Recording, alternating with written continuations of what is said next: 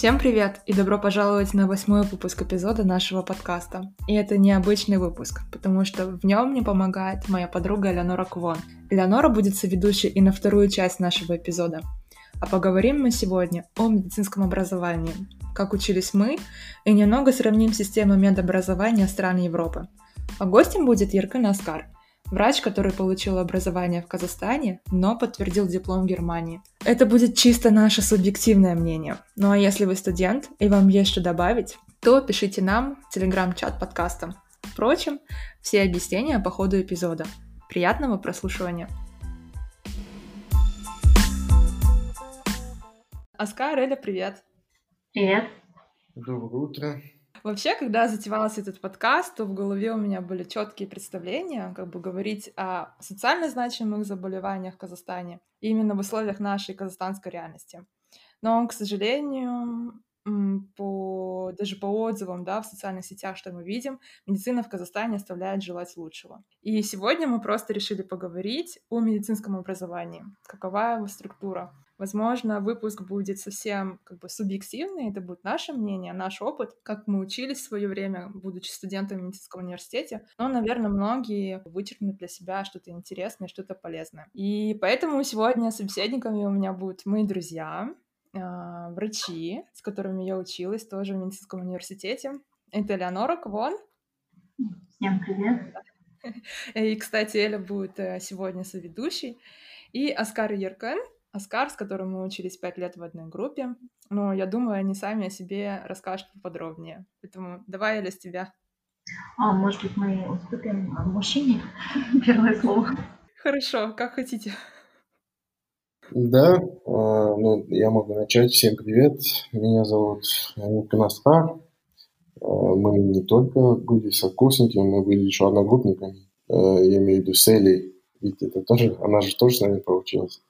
Да. А, да, вот э, получается, я закончил университет, бакалавриат и интернатуру в Казахстане, и сразу после окончания э, уехал дальше продолжать свое образование в Европе. Сейчас на данный момент я являюсь э, врачом, то есть ассистент-арст в отделении кардиологии и ангиологии в академической больнице при Э, университете Отто фон Герике в Магдебурге. Ну, э, Леркранхаус, я даже не знаю, как это перевести.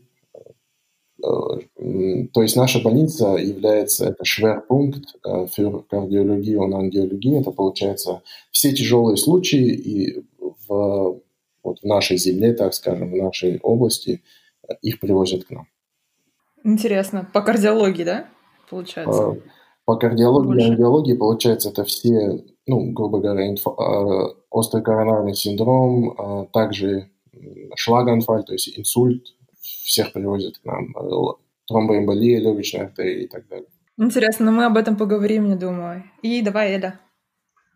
Всем здравствуйте еще раз. Меня зовут Элеонора. Я по специальности врач общей практики. Тоже закончила наш медицинский университет Астана. После интернатуры прошла специализацию по детской неврологии и получила также специальность детского массажиста. Классно. Здорово. Ну и ты пока в декрете, да? Да, я мама в декрете. Да. То есть э, совмещаешь. Здорово.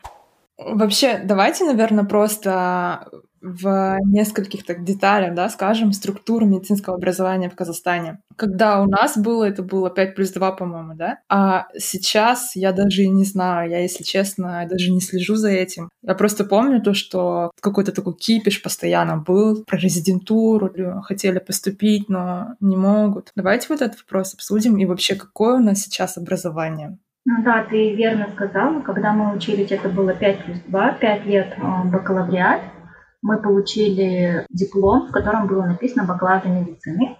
По окончании двух лет интернатуры а, мы получили специальность у кого что было написано. У кого-то было написано просто врач, у кого-то врач-хирург. Вот что-то такое. В прошлом году а, были предложения а, изменить программу интернатуру и сделать ее один год.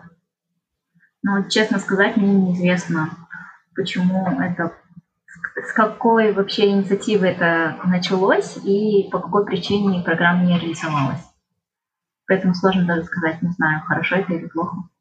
То есть это просто пять лет бакалавриата и один год интернатуры? Вот так хотели сделать? Или, mm-hmm. лет плюс один? Потому что я знаю, что в России это именно как раз шесть лет и один год интернатуры.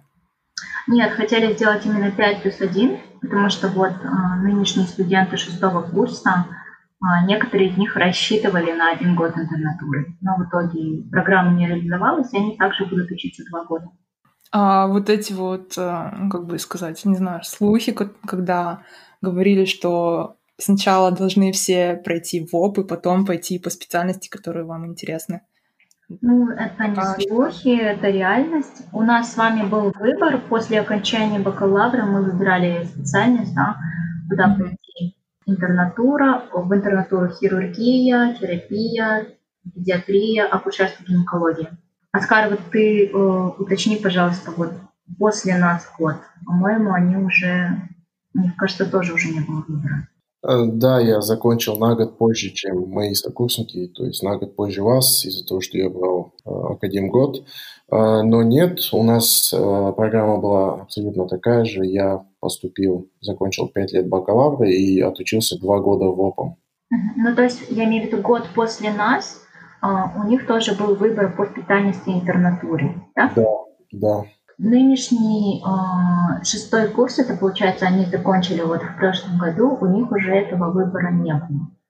Они могут mm-hmm. поступить только в э, интернатуру по семейной медицине. Это инициатива введена или это... Да, это уже так и есть. Все студенты, которые сейчас учатся на шестом-седьмом курсе в настоящее время, у них не было выбора специальности интернатуры они как бы автоматически все пошли в семейную медицину, общая врачебная практика. А отрабатывать они должны потом после? И только потом пойти по специальности, которую они хотят, к примеру, там хирургия, акушерство, гинекология? Вот тоже такой сложный момент. А, они могут далее поступить в резидентуру по желаемой специальности, но проблема в том, что количество грантов по узким специальностям очень ограничено. Наибольшее количество грантов выделено по семейной медицине в резидентуру. И да, должны отрабатывать, либо отрабатывают после интернатуры, либо после резидентуры. В любом случае, если ребята поступают э, в резидентуру, они должны будут отработать год грант.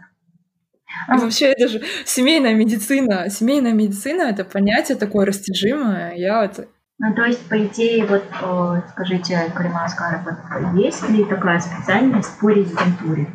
Резидентура по семейной медицине. У нас есть. А, ну, давайте я немного скажу. За год мой здесь, в Германии, э, немного все как-то по полочкам улеглось. Здесь вообще нет понятия резидентуры, как у нас. Сейчас, когда у меня спрашивают, как поступить на резидентуру в Германию, я просто не понимаю этого вопроса. Здесь есть работа, то есть работа врачом. А, вот ты заканчиваешь здесь, в Германии, 6 лет, мы закончили 7 лет в Казахстане, мы приехали сюда, а, и Получается, мы ищем себе работу, мы никуда не поступаем, никто не смотрит на наши оценки, никаких там правил поступления нет. Ты просто э, открываешь сайты, веб-сайты в интернете, вбиваешь э, Stelle als Assistenzarzt, то есть э, э, врачом, ну, резидентом, я буду так говорить, чтобы нашим было понятнее, и ищешь, допустим, в своем городе. Вот как я делал так, я открывал в своем городе, потому что я не хотел ездить на собеседование в соседние города. Это очень ну, далеко, затратно, и я для начала хотел осесть там. Я открыл, нашел вакансии, отправлял свои документы, то есть это cv или вот Bewerbung. На e-mail тебе приходит ответ через неделю, месяц, два, в зависимости от того, как быстро в этой больнице работает отдел кадров тебя приглашают на собеседование, тебе дают даты, когда они могут, то есть это вот, ну, либо в среду, либо в следующий понедельник, либо в субботу. Ты выбираешь, что тебе удобно, приезжаешь, и происходит собеседование. Там сидит шеф-арт, по-нашему это как бы, ну, в кавычках, так скажем, заведующий отделением, но на самом деле это намного выше, чем заведующее отделение. Просто нашим будет так понятнее. И Понятно. работник отдела кадров. В моем случае сидела Оберкарстин, это была тоже, как бы, так скажем, наверное, помощник заведующего отделением. И ты с ними разговариваешь, они спрашивают тебя вопросы, почему именно наша специальность и так далее. Э, и вот так ты, если вы договариваетесь, э, то все, они нанимают тебя на работу, ты подписываешь контракт на 4 года, на 5 лет, и ты начинаешь работать, ты получаешь зарплату врача, абсолютно такую же, которую получает немецкий врач. Э, ну, mm-hmm. Везде цифры разные, и тут не принято говорить о зарплате, но у каждой больницы есть тариф. То есть от скольки до скольки имеет право получать врачи. Ты работаешь, ты ведешь пациентов, ты нету никаких лекций, нету никаких оценок. Определенные 2-3, ну не 2-3 раза, наверное, везде по-разному тоже, но у нас два раза в месяц есть форбилдинг. То есть как бы курсы повышения квалификации, так скажем. За то, что ты участвуешь в этих форбилдингах, тебе начисляются баллы. Если ты в течение года не добрал баллов, то это очень плохо. Нужно добирать баллов, чтобы иметь право работать врачом. Ну, это я так вкратце. А есть ли какой-то минимальный срок, чтобы заключить договор?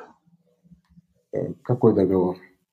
Имеется в виду минимальный срок, на который вы договариваетесь, что ты будешь работать. Вот меньше этого нельзя. Например, два года, не меньше. Я могу вот так сказать. Эм, то, что вот я озвучил, 4 э, года, 5 лет контракт, это, ну, как бы стандартный контракт до того, как ты станешь врачом-специалистом, то есть фах-арц. Это, то есть, ты будешь специалист в кардиологии и ангиологии, либо специалист в нейрохирургии. А, когда ты достигнешь уровня специалиста, ты получаешь, соответственно, зарплату намного выше. Но ладно, тут не о зарплате, тут о том, что если тут тебе ты посчитал, э, принял решение, что либо понял, что кардиология тебе не интересна, имеешь право в любой момент отказаться от этого контракта. То есть uh-huh. вот я проработал три месяца, я понял, что педиатрия это не мое. Я уведомляю шефа и отдел кадров за три месяца до того, как я должен. То есть, допустим, если я сейчас уведомляю, я отрабатываю еще три месяца, я также получаю за это время зарплату, веду ту же работу, и через три месяца я имею право, то есть все, уйти из этой больницы. То есть тут нет такого минимальное, максимальное. Захотел, ушел. Но главное предупреди заранее, чтобы они за это время подыскали себе твою замену. И еще тогда такой вопрос. А если ты проработал 4-5 лет по одной специальности, что прояснить для нашего да, населения, по окончании тебе дается какой-то сертификат, документ о прохождении, получении этой специальности, или просто ты опять даешь лицензионное тестирование, экзамен и получаешь документ. Ты специалист в этой области, или как это происходит? когда происходит, проходит 4-5 лет э, в каждой специальности по-разному, но в среднем это всегда 5 лет в Германии. Это не то, что вот у нас 2 года поработал там, я не знаю, как и стал кардиологом. Тут 5 лет полноценных. Есть э, специальные э, требования, допустим, количество каких-либо манипуляций, которые должен, э, должен владеть врач, который отучил отработал, так скажем, 5 лет. То есть врач-кардиолог обязан уметь делать эхо-КГ, э, снимать э, ну, доплер ФКДС сосудов любых касательно его специальности. Он должен э, ну, сам уметь это делать. Он должен сам уметь это делать. Здесь нету такого, что ты должен уметь делать. Конечно, есть отдел радиологии в больнице, где если ты затрудняешься в интерпретации каких-либо снимков, ты можешь попросить их помощи. Но ты, вот, допустим, я делаю, делаю сейчас э, велоэргометрию, это то есть беластом ЭКГ. Это у нас, э, ну вот, э, если поступил пациент и у него жалобы только во время нагрузки, то есть вот брусшмерцен, боли в груди, и получается тебе нужно, нужно определить, на каком этапе, при каком уровне нагрузки ты его посылаешь вот на вот велоэргометрию по-нашему. И вот это врач тоже проводит сам. Процедура не такая тяжелая, но в случае, если возникнет какой-то приступ во время этого, ты должен э, суметь оказать помощь, то есть реанимировать пациента, потому что если ты вызовешь, ОКС, э, и он в момент этого, грубо говоря, отключится, откинется, ты должен суметь на это среагировать. И таких мелких процедур много. Ты логбук – это книга, э, которая согласно которой что должен уметь делать врач э, для того, чтобы допуститься к экзамену. То есть пяти лет, это не значит, что ты пять лет отучился, все, ты можешь уже сдавать вот этот лицензионный экзамен, как сказала Элеонора. Лицензионный экзамен в конце есть. Это очень тяжелый экзамен, и не факт, что люди сдают его. С первого раза сдают очень мало людей, но э, сдают как бы. А если вот говорить про семейных докторов, вот о чем речь-то и была, даже кабинеты докторов, которые находятся-то и не в клинике, а вот ты знаешь, просто идешь, да, по улице, там какой-то а, жилой дом, и ты видишь там табличку, здесь принимает доктор, а, гериатр. Я понял, здесь это называется праксис, то есть если врач отработал вот 5 лет, допустим, я отработаю 5 лет в кардиологии, сдам экзамен, я имею право, я получаю нидерласунг, э, то есть я имею право открыть праксис и принимать э, как бы пациентов э, в своей специальности в кардиологии. Точно так же в семейной медицине. Просто тут суть в том, что э, те врачи, которые хотят открыть праксис, открыть праксис это очень элитно. Быть семейным врачом в Германии это очень элитно и престижно. Это, во-первых, mm-hmm. дорого, во-вторых, ты сам устанавливаешь э, время своей работы, в-третьих, их катастрофически мало, э, и сейчас нынешние, вот, которые занимаются э, своими праксисами, они уходят на пенсию, и нет смены то есть нет преемственности поколений и очень большой дефицит. И они зарабатывают очень много, то есть у них нет потолка зарплат, э, как бы. И это не как у нас. У нас семейный врач это вот, который сидит в поликлинике и там Угу. Врач общей практики, да, да. Здесь он точно такой же врач общей практики, просто у него подготовка лучше. Он проходил ротацию, то есть он был три года в нейромедицине, это то есть все гастро, кардио, ревма, и так далее. Он, э, он умеет делать, вот я, я возьму своего Hausarzt а, он никак, никуда не посылает ни на какие исследования. Все делают в его практике. То есть берут, забирают кровь, там же у него. И результаты лаборатории есть там же у него. Э, я не говорю, что он это делает, там у него есть лабор химика, он сам делает УЗИ там, брюшной полости. Э, он сам делает э, там, колоноскопию, ФГДС, фиброгастродуоденоскопию. Он практически все сам. Э, там же у него есть рентген, ЦТ, то есть компьютер-томография. И вот это все он сам делает. И все деньги, которые оплачивает страховка, остаются у него же в практике. Поэтому он такой богатый. В целом есть специализация по семейной медицине или как такового нету? Есть, но она очень сплетена, так скажем, с inner medicine, то есть с терапией. Uh-huh. И там буквально, я, не, я как бы не вдавался в подробности, буквально в конце, там год, он может, она более обширней, а, он может э, выбрать вот, вот эту специальность, именно семейная медицина, но это прям вот идет вместе с э, терапией. Я немного погуглила про образование в Швейцарии как бы здесь медицинское образование вообще структура. И вот что ты сейчас рассказываешь, да, это, по идее, можно отнести и к Швейцарии. К примеру, здесь врачи, которые открывают свои кабинеты, да, они тоже очень престижные, то есть они работают больше не в клинике, а работают там у себя в кабинете. У него в подчинении находится несколько медсестер, а также своя лаборатория, где врач сам тоже забирает анализы.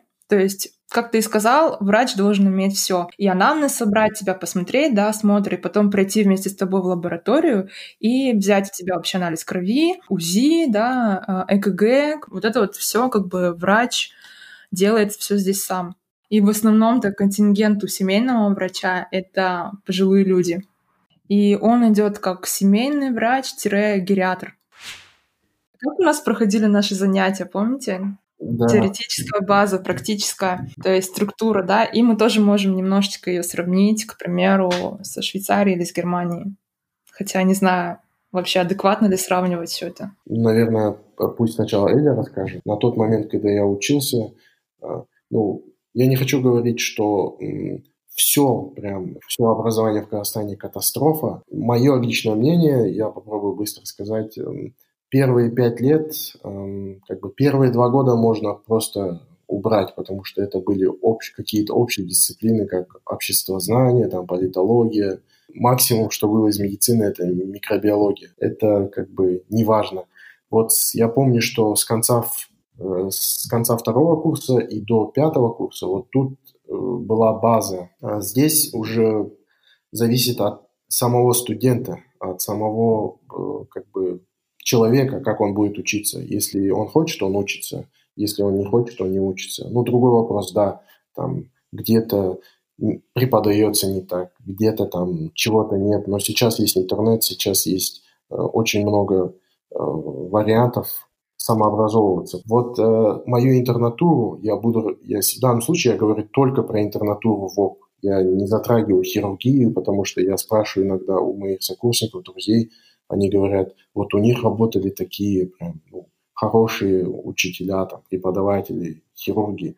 Поэтому я буду говорить только про ВОП. Э, мои два года обучения на ВОП – это полная катастрофа. Это, это просто потеря времени, и это, это такие преподаватели, я сейчас не буду называть кафедру, я не хочу никого обижать, но так, та база, где я учился, и вообще те базы, где я учился, это, ну, это кошмар.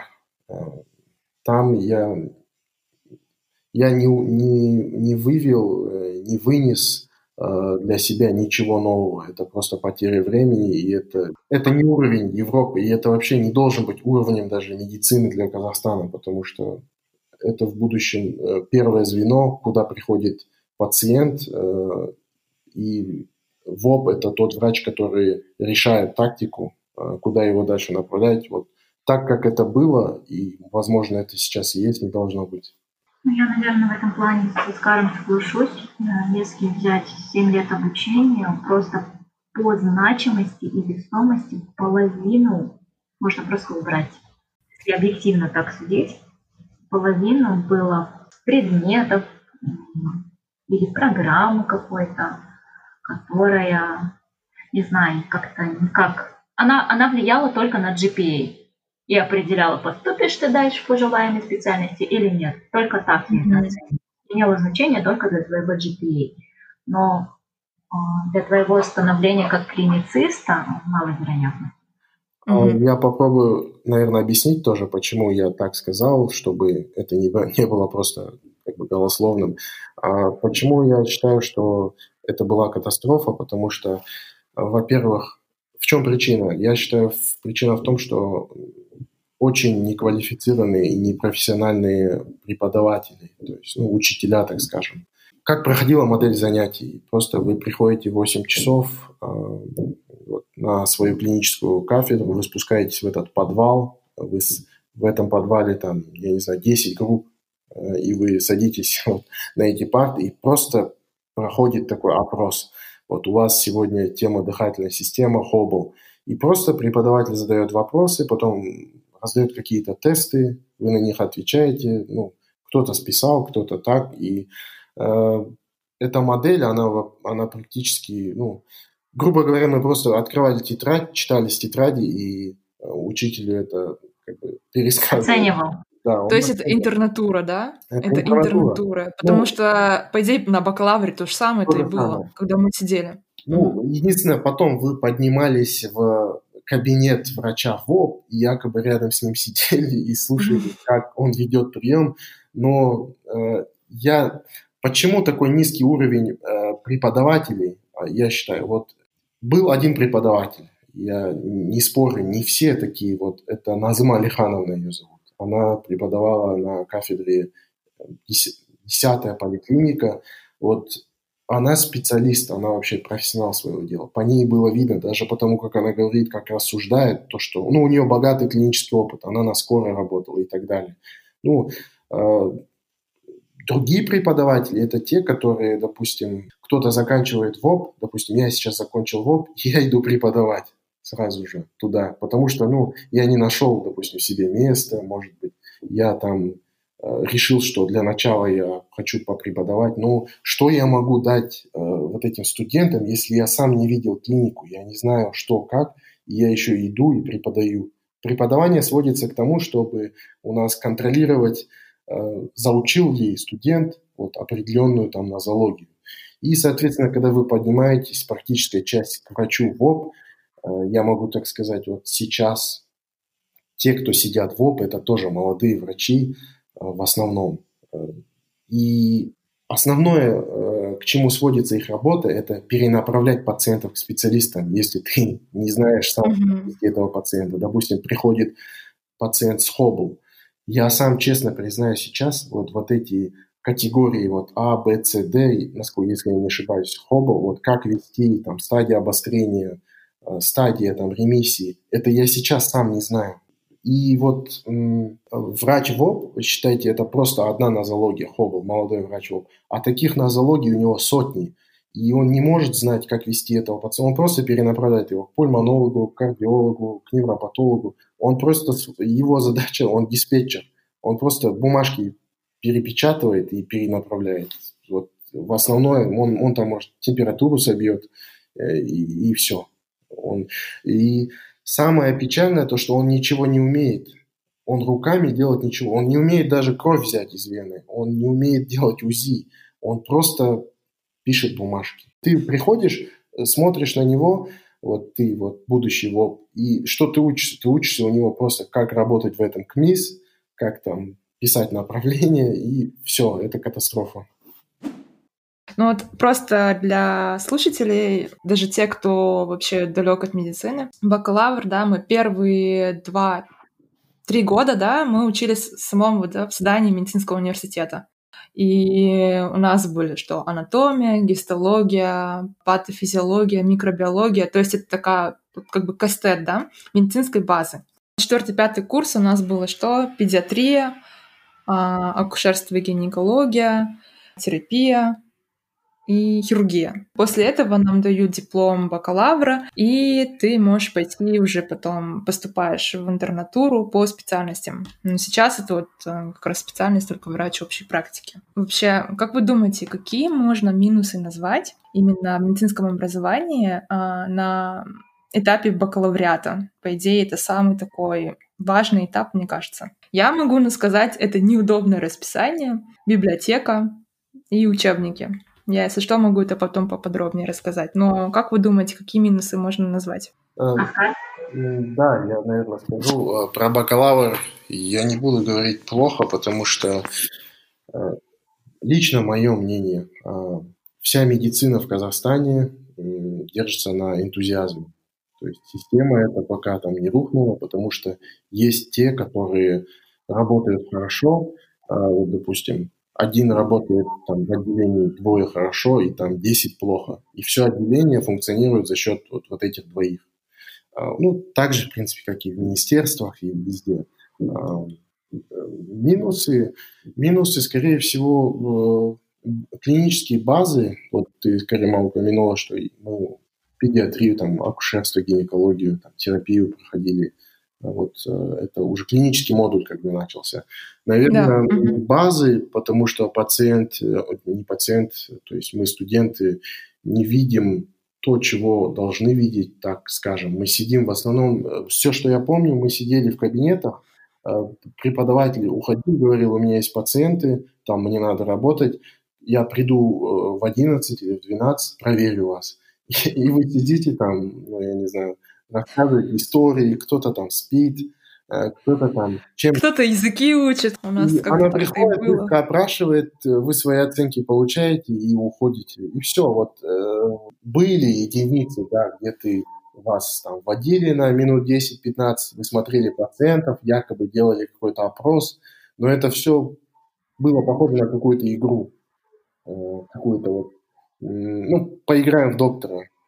А, из плюсов, а, потому что, ну, где есть минусы, там есть плюсы. А, я могу только сказать то, что э, как бы не, не то, что из плюсов, а контраргумент, если хочешь, учишься. Ну, как нам говорят, вся система, она как бы придерживается того мнения, кому надо, тот будет сам учиться. И как бы все преподаватели тоже придерживаются этого мнения. Ну, в принципе, есть в этом доля правды. Кто хочет, тот будет учиться. Он будет сам открывать, там, самообразовываться, но для этого тоже нужен определенный уровень сознания, чтобы студент или кто-то там э, учащийся, врач, интерн, он понимал, что это ему будет нужно. Поэтому я сам, да, вот, допустим, мне сейчас э, не хватает базы определенной, мне не хватает фармакологии, но откуда я, студент, второкурсник, третьекурсник, знал, что вот, э, вот, вот, вот это мне понадобится, потому что, ну, я мало... Кстати, с Каримой это обсуждали, что когда ты учишься на первом-втором курсе, даже вплоть до пятого, э, очень часто ты вообще не понимаешь, зачем мне это нужно. Ты как mm-hmm. бы учишь, потому что это задано, и тебя будут спрашивать, но ты не можешь понять, как ты будешь это практически применять. Вот да, это как у меня было с микробиологией, когда мы на третьем курсе, да, приходили, у нас целый год была микробиология. Помните, мы вот этот так, метилен синий, там, зеленый, да. что-то еще, вот эти все окраски, да, по грамму. Вот ты такой вообще не врубаешься. Тебе 20 лет, там, да, 19-20 лет, 21, когда ты это все изучаешь, ты не понимаешь, что это. А потом, честно, когда я уже пришла вот именно на кафедру да, микробиологии, то тогда я прям все это проходила снова, потому что я ничего не помнила из того, что я изучала. Как бы и как ты сказала, Скар, у тебя то же самое с фармакологией да. сейчас. Но, но при всем при этом надо сказать, что у нас была, это мое мнение, что у нас была достаточно сильная группа. И мы из тех ребят, которые не бездельничали, вот так скажем. А более-менее ответственно подходили, занимались, учились что-то. И даже при всем при этом оказалось, что ну, здесь соглашусь, потому что если брать в разрезе тех, кто сейчас работает либо учится за рубежом, то в нашей группе, в принципе, много таких э, людей. Я могу назвать, так, сколько нас? Четверо, да, так скажем, которые как врачи, там, кто-то нацелился, кто-то уже в Германии, кто-то вот в Швейцарии, как я понимаю, в науку пошел. В принципе, среда решает, то есть э, те люди, ну, с кем поведешься, от того и наберешься.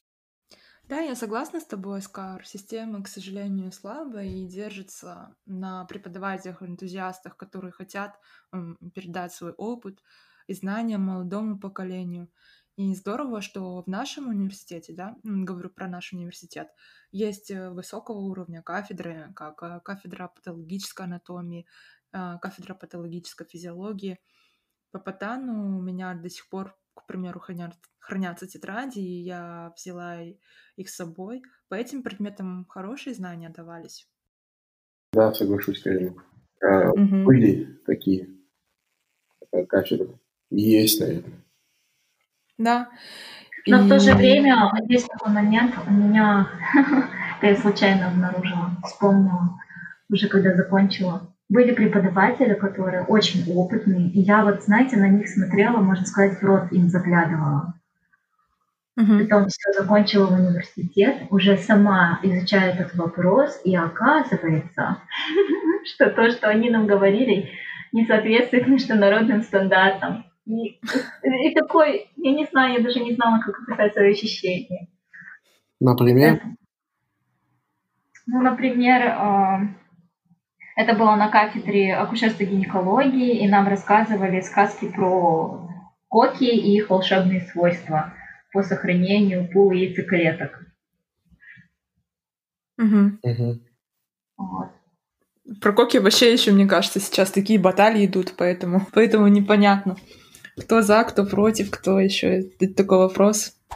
Вот именно минусы системы в том, что э, первое, да, это вот эти вот все ненужные какие-то такие предметы, которые можно полностью, мне кажется, исключить. Вот как Оскар уже вначале сказал. Да, возможно, это для твоего развития, это классно, это хорошо, там экономика, политология, это интересно. Но когда у тебя, к примеру, ты знаешь, э, зачет будет, да, по анатомии, тебе нужно выучить все мышцы, все связки, там все названия всех костей, и как-то потом идти там на экономику, перед этим идти на экономику и изучать там экономические теории, это как-то, ну, согласитесь, не очень, да, по идее, ты только ты будешь думать про медицинские темы.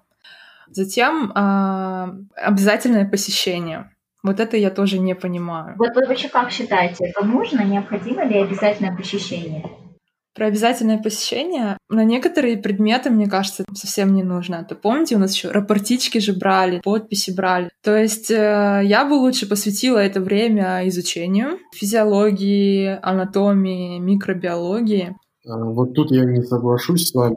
А, почему? Потому что мы, ну, не стоит забывать, что мы в казахстанских реалиях, и многое что зависит от менталитета людей.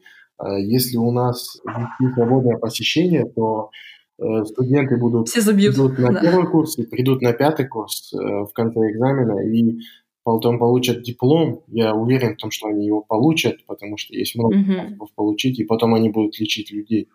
А, ну, не лечить, а, убивать, да, так скажем. А, почему в Европе есть свободное посещение? Потому что здесь менталитет людей такой. Люди приходят в медицинский после какого-то образования, допустим. Для того, чтобы в Германии, там, еще где-то поступить, нужно иметь какую-то, нужно один-два курса отучиться в естество э, в естественно, ну, в направлении такого mm. и так далее. Естественно, математическое, да, да или биологическое. Для того, чтобы ага. ну, человек как-то пришел более сознательным. И тут, если человек не ходит, э, допустим, э, это подразумевает то, что он сам дома подготовится. И экзамен в итоге, что он этот материал усвоит. Но в казахстанских реалиях и в нашем менталитете это как бы вынужденная мера, вот эти рапортички, э, вынужденное посещение, это как бы, ну, система такая.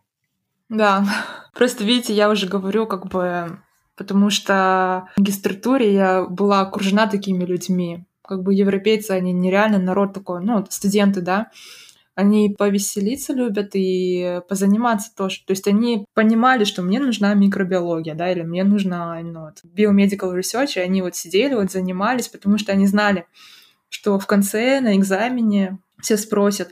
Затем они понимали, что родители оплачивают за тебя обучение, оплачивают твою комнату, ну, как бы дают тебе деньги для того, чтобы ты получил диплом и потом устроился на работу. Если мы будем возвращаться к минусам, я бы сказала, вот э, у нас было такое требование, да, что ты к восьми приходишь на интернатуре, и э, твое учебное время до четырех. И независимо от того, сделал ты свою работу, не сделал, ты должен был отсидеть до четырех часов. В лучшем случае ты сидишь в кабинете врача или ходишь на вызовы активы патронажа и так далее. В случае прием у врача, к которому ты прикреплен, закончился, ты спускаешься в подвал и досиживаешь там. А это могло быть и два, и три часа. И как бы это тоже впустую потерянное время, потому что в обстановке такой, где в одном подвале сидят 4-5 групп, при всем твоем желании, мотивированности, очень низкая вероятность того, что ты там, займешься чем-то полезным, будешь там, осваивать, да, изучать, например, следующую тему, готовиться к чему-то или учить язык. Чаще всего все э, балду гоняли.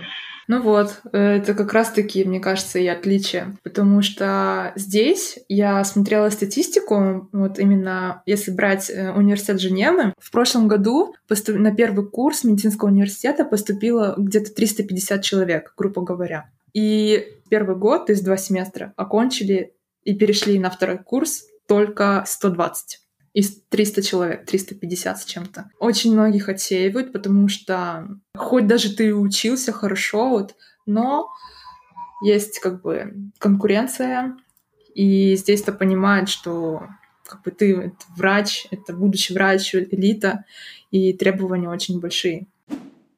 Ну, вообще просто еще, если что, про неудоб... э, минусы — это неудобное расписание и старые учебники. Вот это я бы ну, Мне кажется, вот на теоретических кафедрах, в принципе, учебники без разницы, да, строение человека не сильно mm-hmm. последние сто лет, скажем так. Но вот на канонических кафедрах это вообще, мне кажется, этот вариант вообще в принципе даже вариант изучения по учебникам как-то уже отодвигается. уже да, ну вот я вот именно, смотри, помню, что у меня были старые учебники, супер старые учебники по биохимии, мне вот именно попался, вот когда вот я пошла в библиотеку, взяла учебники, у меня были старые учебники по биохимии, по иммунологии. Еще когда именно в теоретических, то это по терапии у меня был очень старый советский учебник, когда когда еще было написано, что типа ванкомицин только-только вышел. Тогда, когда сейчас у нас есть уже ванкомицин резистентные стафилококки, и это большая проблема внутрибольничные инфекции.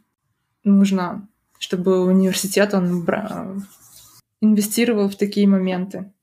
Вот, кстати, по поводу библиотеки. Вот есть же э, международные а, порталы, да, а, базы данных, которые требуют подписки. Вот это было бы для нас очень полезно. Mm-hmm.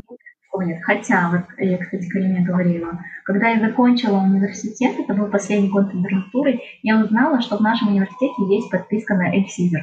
А. Когда уже все, весь процесс обучения прошел, и ты только узнаешь, вот, ну, как бы, чтобы пользоваться, надо хотя бы владеть этой информацией, да, тем не менее, мы, да, ходили в библиотеку, получали учебники, когда надо было бы заниматься по международным организациям, а многие из них, кстати, да, в закрытом доступе. А когда ты студент, наверное, зачастую ты не можешь себе позволить это. Да, здесь, к примеру, если брать э, европейские да, страны, мне кажется, с карты тоже да, скажут, что именно в библиотеках да, все учатся студенты. Это, во-первых, и потом они хорошо оснащены. И, к примеру, библиотекари здесь, когда я училась, они проводили воркшопы, специальные ателье для правильного поиска в PubMed библиотекари, они объясняли нам принципы доказательной медицины. Четыре раза в год у нас будут специальные ателье по доказательной медицине и по поиску в PubMed, в Медлайне или же в других таких вот прям источниках. И студенты, они записывались и приходили и слушали библиотекари.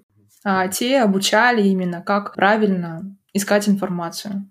А, так, а, единственное, я не знаю, как учатся в, университет, в университетах медицинских Германии. Я в плане того вот оснащения, потому что я не видел этого лично. Я уже сразу перешел вот в работу, как бы в клиническую часть.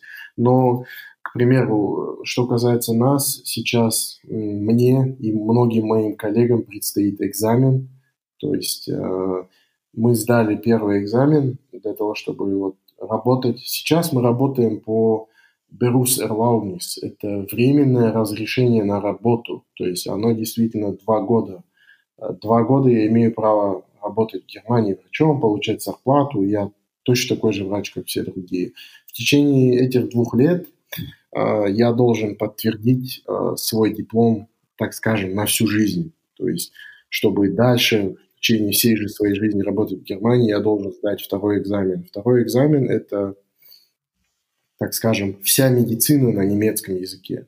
Три врача, один из них э, интернист, то есть терапевт, второй там, хирург, третий, э, они меняются. Там может сидеть ортопед, э, там, травматолог, э, там, врач неотложной медицины и так далее. Они садятся, ты получаешь случай, э, то есть лежит там пациент, лежит, сидит актер, и, и, на бумаге написано, что с ним, то есть там, у него давление низкое и так далее, вот что он тебе поступает.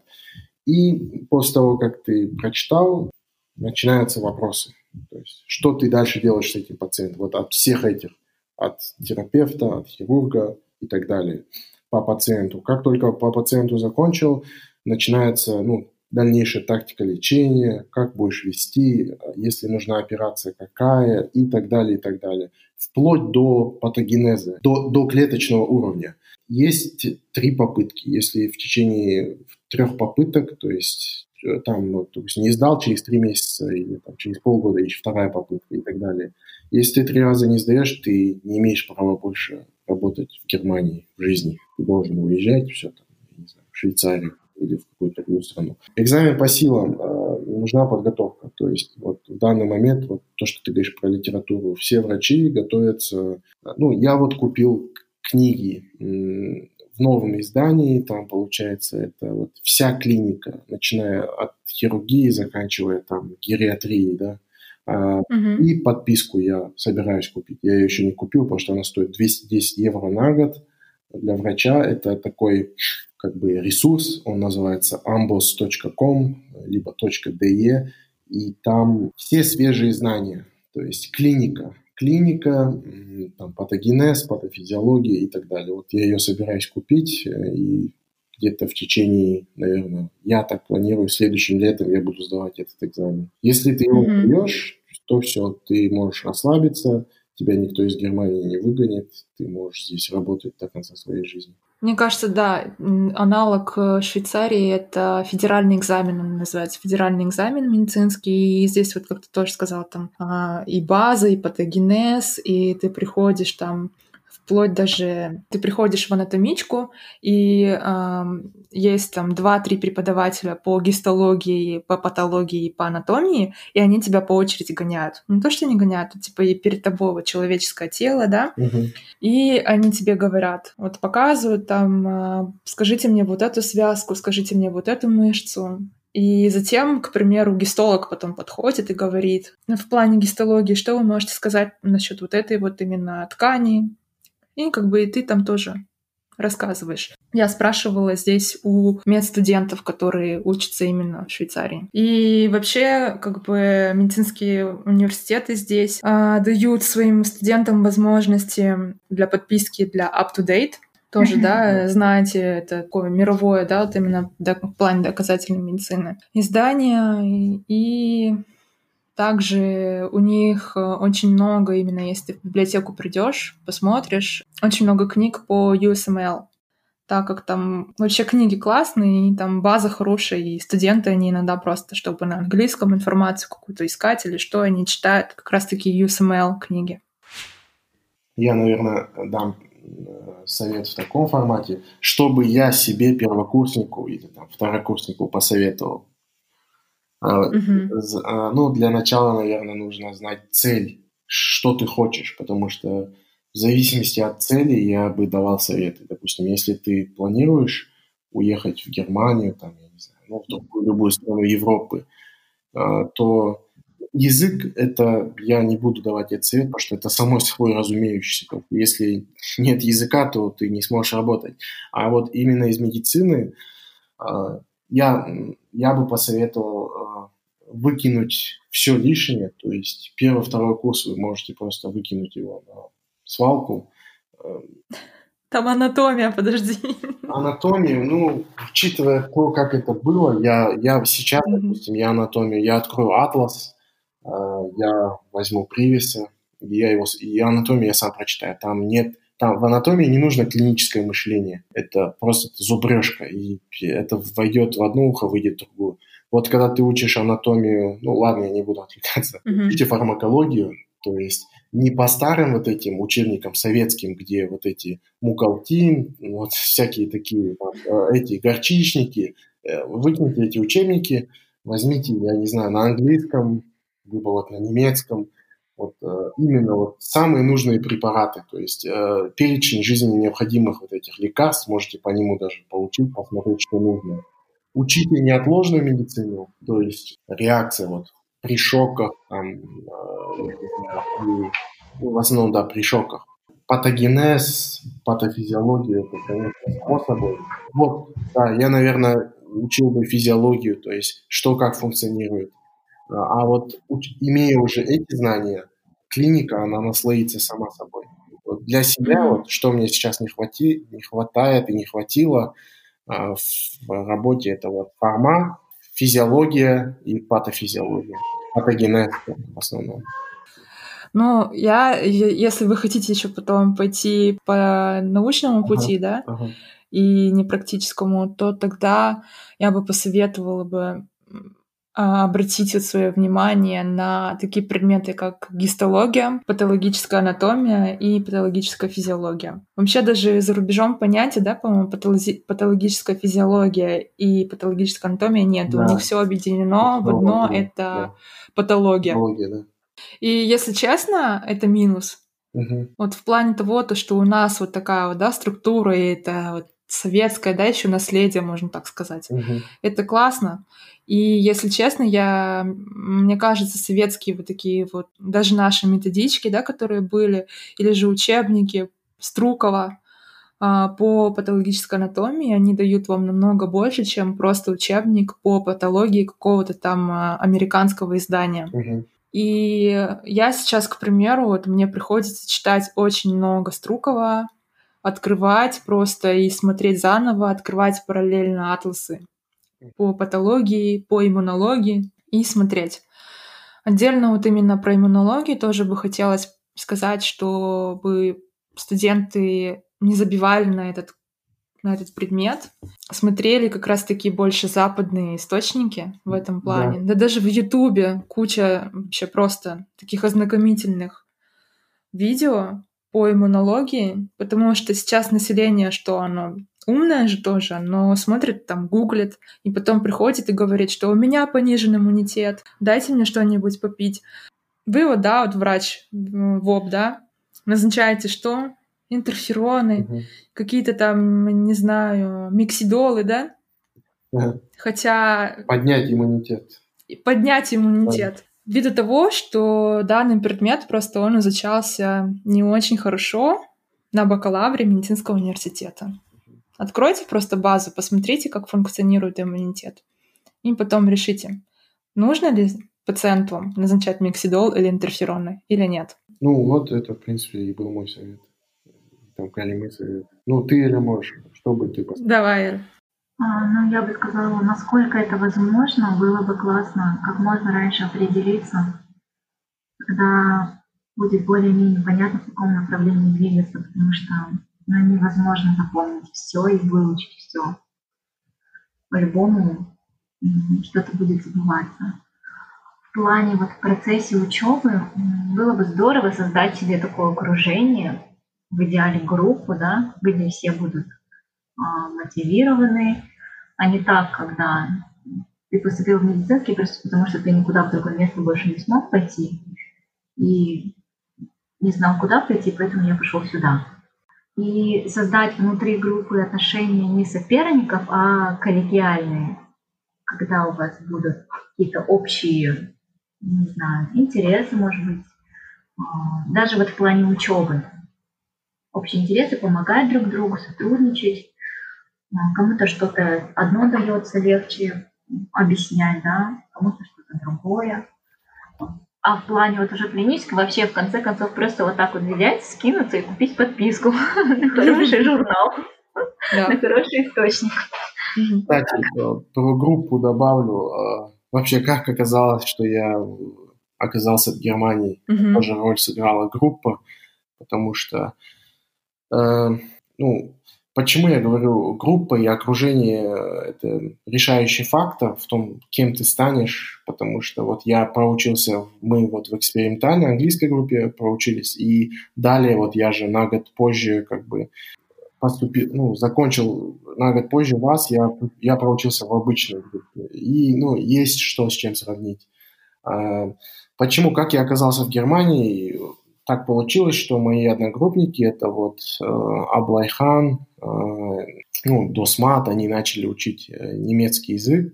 Они э, в каком-то вот года два назад поехали, полетели в Германию, но, правда, не по той программе, не совсем удачно, первым блином комом, но все равно сейчас, допустим, они в Германии, вот Аблайхан uh-huh. собирается.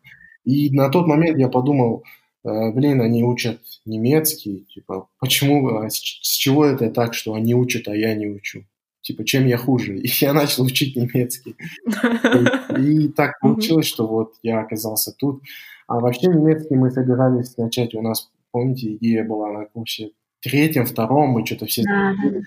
да. Венский медицинский университет. И хорошо, что не перевелись, потому что это было бы большой ошибкой. Переведись мы туда, могло бы быть так, что мы до сих пор бы его не закончили. Да, до сих пор были бы на бакалавре. Это очень тяжело. Легче закончить в Казахстане, выучить немецкий и потом уже туда полететь врачом, уже устраиваться, вот как мы и сделали сейчас.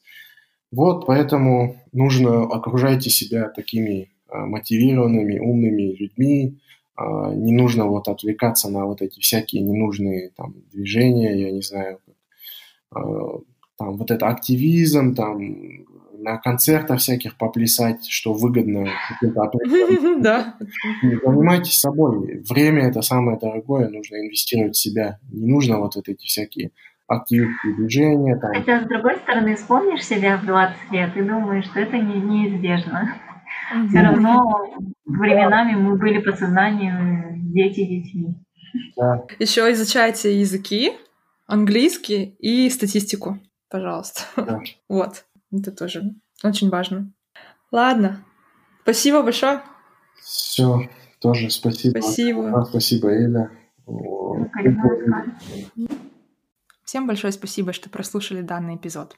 Напоминаю, что подкаст можно прослушать на Google и Apple Podcast, Anchor, а также Spotify, но это для тех, кто живет за рубежом. Если вы обладатель продукции Apple, то можете поставить звездочку данному подкасту. Это помогает ему продвигаться и развиваться. Вступайте в телеграм-группу, где можно оставлять свои отзывы и критику. Для меня это очень важно. Всем пока-пока!